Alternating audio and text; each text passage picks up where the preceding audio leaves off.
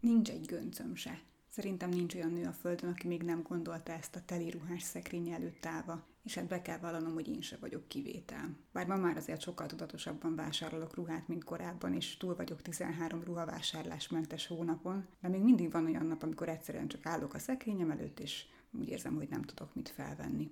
De miért érezhetem ezt? Egy biztos, nem azért, mert nincs egy göncöm se.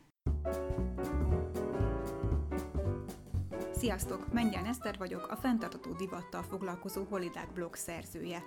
Ez a Nincs egy göncöm se podcast, amelynek célja, hogy rámutasson, valójában nagyon is sok ruhánk van. A csatorna segít abban, hogy tudatosabban építs ruhatárat a jövőben. Közben még többet megtudhatsz arról, mi abban jelenleg a divatiparral, és milyen környezettudatos megoldások léteznek. Ezen kívül megismerkedhetsz magyar slow fashion márkákkal, a fenntartható divat magyar szakértőivel, és olyan hétköznapi emberekkel is, akiknek valamilyen szempontból nagyon izgalmas ruhatáruk van.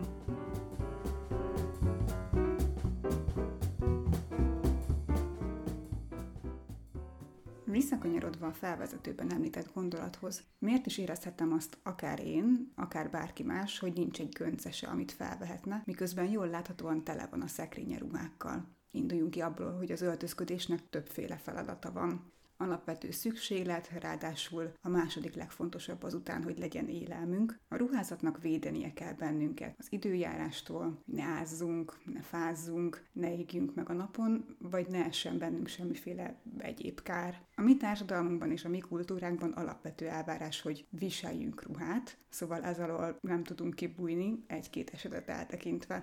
Az öltözködés harmadik szerepe pedig egyfajta nagyon erős kommunikáció arról, hogy kik vagyunk, mit gondolunk a világról, kifejezzük a társadalmi hovatartozásunkat, a vagyoni helyzetünket, az egyéniségünket, egy szóval kommunikálunk. Ha most azt gondolod, hogy rád nem hat a divat, vagy nem hatnak a trendek, akkor néznek az Ördög Prádát visel című filmet, mert van benne egy tökéletes monológ a ronda kék pulóverről, amivel a főszereplő Andrea azt üzeni a világnak, hogy komolyabban veszi magát annál, mint hogy az öltözködéssel törődjön, de közben fogalma sincs róla, hogy hogyan szivárgott le a kifutókról ez az egy darab a hétköznapi öltözködésbe. És ha a divat a kommunikációról és az önkifejezésről szól, akkor bizony nagyon is elképzelhető, hogy aznap éppen nem tudod magad kifejezni, mert ballábbal kelt keltél fel, vagy stresszes nap elé, elé nézel, és akkor tényleg azt gondolod, hogy nincs egy göncöt se. Mondjuk az is igaz, hogy egy tudatosan felépített ruhatárban mindig lapulnak olyan Jolly Joker szettek, amelyek minden helyzetben bevethetőek. Ezek változhatnak is. Nekem néhány éve ilyen volt egy nagyon jó szabású sötétkék farmer, amit egy sötétkék pulcsival vagy egy fehér pólóval vettem föl, és egy Oxford cipő. Semmi különös, de arra tökéletesen jó volt, hogy össze legyek rakva aznapra, és még jól is érezzem érzem magam. A következő fokozat az a szuper tudatosan felépített ruhatár. Ennek az előnye, hogy az ember akár csukott szemmel is benyúlhat a szekrényébe reggel, és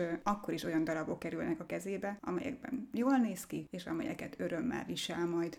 A fenntartható és tudatos gardrób azonban nem csak kívülről jól összerakott ruhákból áll, hanem egyfajta értékrendet is képvisel a környezet tudatosan felépített ruhatárban fontosak azok a dolgok is, hogy hol készült az adott ruhadarab, milyen körülmények között készítették, kik készítették, mennyi vizet használtak fel az előállításuk során, mennyi vegyszerrel kezelték, milyen alapanyagokból készült, mennyire volt környezetterhelő a gyártása, a szállítása, mennyire tartós, mennyire lehet úgy tisztítani, hogy ne szennyezzük feleslegesen a környezetet, illetve hát fontos az is, hogy mi történik vele azután, amiután majd a ruhatárunkból kikerül és hogy hogyan tudtok környezettudatos ruhatárat építeni lépésről lépésre, ebben segítek majd itt a csatornám. Veletek együtt járom végig a lépéseket, és beszámolok én is a tapasztalataimról. Eközben pedig megismertetlek majd benneteket olyan hazai slow fashion márkákkal, amelyeket én valamiért nagyon szeretek, a fenntartó divathoz kapcsolódó hazai projektekkel, de beszélgetek olyan vendégekkel is, akiknek izgalmas ruhatára van. És miért én beszélgetek majd, és mi közön van ez az egész témához, a fenntartható divathoz, és a környezettudatos ruhatárhoz, erről mesélek most egy kicsit. Újságíróként dolgoztam egészen a közelmúltig, és tavaly váltottam, azóta vagyok szabadúszó, és azóta foglalkozom kifejezetten a fenntartató divattal kapcsolatos tevékenységekkel. Ezek most éppen szünetelnek, és egyébként pont ezért is van időm arra, hogy ezt a régen vágyott projektet, ezt a podcast csatornát életre hívjam. Nagyon-nagyon régóta terveztem, mert szerettem volna a beszélgetéseket ezen a felületen megjelentetni, úgyhogy most itt van az idő. Nem mindig fogok egyedül beszélni, nagyon-nagyon számítok majd a vendégeimre. Szóval újságíróként az utóbbi években ez lett a szakterületem. De őszintén megmondom, nem szeretem, hogyha azt mondják, hogy szakértője vagyok a témának. Tény, hogy, hogy nagyon-nagyon sokat olvasok róla, tervezőkkel beszélgetek, divatiparban dolgozó szakemberekkel tudok eszmét cserélni, és természetesen a blog miatt azért ismerem a másik oldalt is, az egyre tudatosabb ruhavásárlókat, az ő gondolataikat és igényeiket is. És ha itt vagy, akkor valószínűleg te is szeretnél egy sokkal környezettudatosabban felépített ruhatárat, talán már az otthonod több területén is zöldebb megoldásokat alkalmazol, tudatosan vásárolsz, elkezded a hulladékcsökkentést. Nekem minden a divattól indult, és emiatt kezdtem el egyre környezettudatosabb háztartást vezetni. A ruhák, a divat, az öltözködés valahogy mindig is foglalkoztatott, annak ellenére, hogy nem tartom kifejezetten ilyen szuper divatosnak magát az öltözködésemet. A nagymamám ő a Békés Csabai kötőtárugyárban dolgozott, a családban mindenki tudott varni, anyukám nagyon sokat vart nekünk, amikor kicsik voltunk, mi a hugommal pedig állandóan barbi ruhákat vartunk. Az érettségi után az Iparbűvészet Egyetemre szerettem volna menni, de mivel nem éreztem magam elég felkészültnek, elmentem előkészítőre. Néhány héttel a tanév kezdete előtt derült ki, hogy az előkészítő nem indul, de átjelentkezhetek technikus képzésre. Fogalmam nem volt, hogy mi az végül modellező technikus vagy ruhaipari technikus szakra kerültem. Ez egy két éves érettségi utáni képzés volt. Tanultam szabásmintát szerkeszteni, anyagismeretet, gyártási ismereteket, és hát megtanultam a gyakorlaton azt is, hogy milyen az a kókány munka, mert meg se tudom számolni, hogy a gyakorlatvezetőnk Gabinéni hányszor bontatta fel velem a varrást. Nem ezért, de végül nem fejeztem be a képzést, hanem elmentem főiskolára kommunikáció szakra. Először gyerekeknek szerettem volna írni, ezért is mentem egy diákoknak szóló magazinhoz gyakorlatra. Itt aztán belekóstoltam a divatcikkek írásába, és hát onnantól kezdve az lett az a terület, amivel akárhova kerültem, a legszívesebben foglalkoztam. Nagyon sok különböző online női magazinnál dolgoztam, a Nőklapja Cafétól kezdve a live.hu-n át egészen ilyen kisebb magazinokig. Voltam újságíró, szerkesztő, főszerkesztő helyettes is. Aztán 2015-ben indult az A magazin, aminek az egyik alapítója és főszerkesztője is lettem. Mivel ez egy nagyon pici magazin volt, én is újra elkezdtem cikkeket írni a főszerkesztés mellett. És épp témát kerestem, amikor 2016 elején találkoztam a fenntartató divat fogalmával, és egy Vivian Westwood poszt kapcsán kezdtem egyre inkább beleásni magam a témába. Aztán 2016 áprilisában előfizettünk a Netflixre, és megnéztem a The True Cost című dokumentumfilmet, amire egyébként szinte az összes előadásomban hivatkozok. Ez volt az a film, ami teljesen megváltoztatta, hát mondjuk azt, hogy az életemet. Ez volt az, ami után napokig csak ültem, hogy oké, okay, most hogyan is kellene akkor nekem trendekről, meg ruhákról cikket írnom. Tényleg írjam meg, hogy mik a kötelező darabok, miközben tudom, hogy túltermelés és a túlvásárlás mekkora problémát okoz tényleg biztosan a 20 éves olvasóinkat arra, hogy kövessék a divatot, amit a fast fashion márkák irányítanak, amik tönkreteszik a bolygót. És miközben én pontosan tudom most már, vagy legalábbis azt gondoltam akkor, hogy pontosan tudom, hogy mennyire kizsákmányoló a divatipar, őket küldjem el a legközelebbi plázába a cikkeimen keresztül. Aztán azért azért hamar rájöttem arra, hogy én vagyok a főszerkesztő, úgyhogy én tulajdonképpen arról írok, amiről szeretnék. Úgyhogy elkezdtem teljesen másképp írni a cikkeimet, ehhez pedig különböző kihívásokat kerestem az Instagramon. Elkezdtem például újra másodkézből ruhát vásárolni. Indítottam többféle kihívást, és ezekről már akkor nem csak a magazinon írtam, hanem indítottam mellé egy blogot is, ez a Holiday blog, ahonnan esetleg ide kerültetek erre a podcast csatornára. Minél többet olvastam a témában, annál inkább elkeseredtem, ami egészen odáig vezetett, hogy egyszer csak azt mondtam, hogy na jó, nekem ebből elegem van, én nem vásárolok többet, nem fogok venni se ruhát, se cipőt, se táskát, se kiegészítőt, semmit, ami az öltözködéssel kapcsolatos. és hát nagyon bátortalan voltam, mert el sem tudtam képzelni, hogy három hónapig mondjuk nem vásárolok, úgyhogy három hónapot lőttem be magamnak az elején. Aztán annyira könnyen eltelt ez a három hónap, hogy lett belőle hat, és végül 13-nál álltam meg. Hozzáteszem, hogy én főszerkesztőként dolgoztam, tehát megtehettem volna, hogy vásárolok. De közben arra is rájöttem, hogy nem csak nekem felszabadító ez a nem vásárlás, hanem nagyon jól lehet eladni vele a témámat is. Egy kicsit ilyen bulváros történet. A divatújságíró, aki nem vásárol ruhát, egyből felfigyelnek rá. Én pedig mesélhetek még többet arról, hogy mennyire kizsákmányoló és környezetterhelő a divatipar, hogy minél többen tudjanak róla, hogy minél többen gondolkozzanak el azon, hogy megveszik azt az adott ruhát, vagy nem veszik meg. És a történet innentől sokak számára már ismert elkezdtek azonosítani a bloggal, egyre több helyre hívtak előadást tartani, és én közben kitanultam a szín és stílus tanácsadást, amelyet a fenntartható divattal kötöttem össze. Két dolog van, amire nem számítottam. Az egyik, hogy mennyire megváltoztatja az egész életemet a téma. Belecsöppenek például egy nagyon elfogadó és nagyon nyitott szakmai közösségbe, ahol mindenki érdeklődő és mindenki inspiráló. A másik, amin nagyon meglepődtem, hogy ilyen sokakat kezd el érdekelni a téma, és egy ennyire szimpatikus és lelkes közösség alakul ki a blog körül. Én azért hozzá vagyok szokva a trollokhoz, de hogy nálam a blogon soha nem, nem volt senki, aki, akire azt mondtam volna, hogy na hát ő egy troll. Van, akivel egyébként személyesen is találkoztam már az olvasók közül, és ezek a találkozások mindig nagyon nagy élményt jelentenek. Nagyon sokan jártak nálam egyébként szintanácsadáson is, úgyhogy köszönöm, hogy itt vagy, és hallgatod a podcastet. Ha pedig teljesen új vagy, és nem ismered a blogot, az Instagramot vagy a Facebook oldalamat, akkor remélem tetszik, amit itt hallasz, és hallani fogsz, és találkozunk más felületeken is. És hát ennyit egyelőre rólam és az én történetemről, és hát természetesen a fenntartható divatról még nagyon-nagyon-nagyon sokat fogtok hallani itt a csatornán.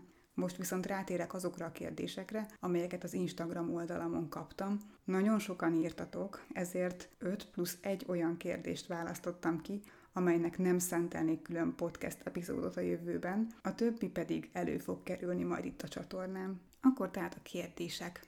Első kérdés. Milyen támadásokkal kell, vagy kellett szembenézned az életmódváltásod során?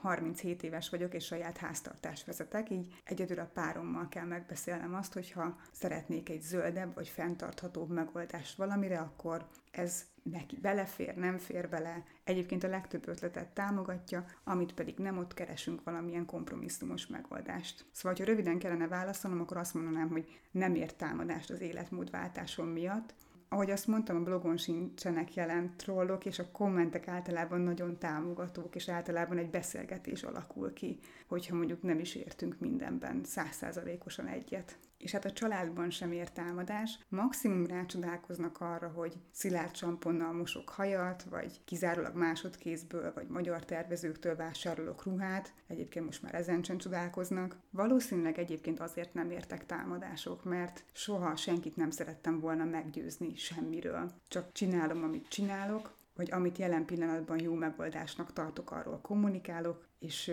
és ennyi. Nem akarok meggyőzni, és egyébként ezt is javaslom mindenkinek. Ne akarjatok senkit meggyőzni, csak csináljátok, amit jónak gondoltok. Második kérdés. Melyik a kedvenc ruhadarabod, és melyiket nem szeretett hordani, vagy másokon látni? Hát jelen pillanatban egy abszolút kedvenc ruhadarabom van, az pedig a kantáros farmerom az Inku magyar márkától, amit viszont nem szeretek, az a combharisnya, a pánt nélküli melltartó, és a pánt nélküli bármilyen felső vagy ruha. Egyébként ilyenek már nincsenek is a ruhatáramban. Az, hogy mit nem szeretek máson látni, hát ilyen nincsen. Azt gondolom, hogy mindenki úgy öltözik föl, ahogy szeretne. Van egy-két dolog, ami szerintem mondjuk lehet, hogy fura, vagy az én ízlésemben nem fér bele, de hát mindenki öltözködjön úgy, ahogy szeretne, vagy ahogy jól érzi magát. Harmadik kérdés Mennyi virágod van otthon, milyen házi virágokat kedvelsz? Na hát a családban nem én vagyok a növényszelédítő, hanem a húgom és a nagymamám. Mindkettőjüknél ilyen hatalmas lakás dzsungel van. Hát én összesen három növényel büszkélkedek, egy orhideával, ami most már másodjára virágzik, tehát egyelőre úgy tűnik, hogy itt marad velünk. Illetve hát két aloe van még, mindkettőt ajándékba kaptam, és hát úgy néz ki, hogy ők is nagyon jól érzik magukat, itt vannak most mellettem az ablakban egyébként, és nagyon-nagyon-nagyon szeretem a rózsaszín virágokat, viszont nagy álmom egy fűszerkert. Negyedik kérdés. Mi lesz a következő tanfolyam, amit elvégzel? Hát a kérdező valószínűleg tudja azt, hogy, illetve aki Instagramon követ, azt tudja, hogy jelenleg humán ökológia tanfolyamra járok, de a tanfolyam végét szeptemberre csúsztattuk most a járvány miatt. Egyébként a Business of Fashion szakmai oldalára fizettem elő, ahol találtam néhány online kurzust is, és hát most éppen egy viselettörténeti előadást hallgatok. Ezen kívül viszont van három olyan online kurzus a listámon, amit már nagyon régóta felírtam. Mind a három a fenntartó divatról szól, és nagyon szeretném őket elvégezni, de őszintén megmondom, jelenleg annyira máshol jár az agyam, és annyira nehéz bármire is koncentrálnom, hogy ezek még egy picit várnak. Ötödik kérdés, hogy és mivel mosol jelenleg? Gondolom a jelenleg itt a koronavírus járványra vonatkozik. Mivel egyikünk sem dolgozik, mert a munkáink nagy részét lemondták, így nagyon ritkán, hetente egyszer megyünk ki a lakásból, ezért nagyon jelentősen nem változtak a mosási szokásaim. A ruháink többségét mosószódával mosom ki, és hogyha kell, akkor a foltkezelést azt foltisztító szappannal szoktam intézni. Általában ecettel és néhány csepp mosóparfümmel szoktam öblíteni, ha pedig azokat az utcai ruhákat mosom, amelyekben kint voltunk, akkor szoktam szanitolt is használni, ami volt itthon a sportruhák miatt, használtam korábban is többször, most pedig ad egyfajta biztonságérzetet, hogy nem csak ecetet használok öblítéshez, hanem szanitolt is. És a hatodik, vagy hát pontosabban az 5 plusz 1. kérdés, mennyire etikus a jelenlegi helyzetben ruhát rendelni online a futárokra gondolva? Hát őszintén megmondom, hogy én ezen a kérdésen ennyire konkrétan nem is, nem is jutott eszembe, nem is gondolkoztam, hogy a futárok miatt ne rendeljek mondjuk például élelmiszert online, mert, mert mi azért más nem nagyon rendeltünk az elmúlt hetekben. Ahogy látom, nagyon sok helyi vállalkozás, vagy slow fashion márka, vagy second hand üzlet állt át az online értékesítésre azért, hogy életben tudjanak maradni. Őket támogathatjuk akkor, hogyha online vásárolunk, csak tegyük meg a megfelelő óvintézkedéseket szerintem a futárok védelmében. Hogyha lehet, akkor fizessünk előre, az átvételnél vegyünk fel maszkot, húzzunk kesztyűt, az is lehet, hogy letetetjük valahova a csomagot, de én teljesen megértem, hogyha valakinek ez nem fér bele, akkor nyilván ne rendeljen online, viszont hogyha minden óvintézkedést megteszünk, akkor szerintem ez egy járható útja annak, hogy támogassunk különböző helyi vállalkozásokat, a futároknak is megmaradjon a munkája, és mi is megkapjuk azt, amit szeretnénk. Ezek voltak a kérdések, ezek voltak a válaszaim. Én nagyon-nagyon köszönöm, hogy velem tartottatok. Friss tartalmakért kövessetek az Instagramon és a Facebookon. A Facebookon egyébként három csoportban is várlak benneteket, ezeket majd linkelem a leírásba. Illetve, ha tetszenek a tartalmak, akkor támogathattok a Patreonon keresztül. Vigyázzatok magatokra, és ne higgyétek el, hogy nincs egy göncötök se. Találkozunk legközelebb is. Sziasztok!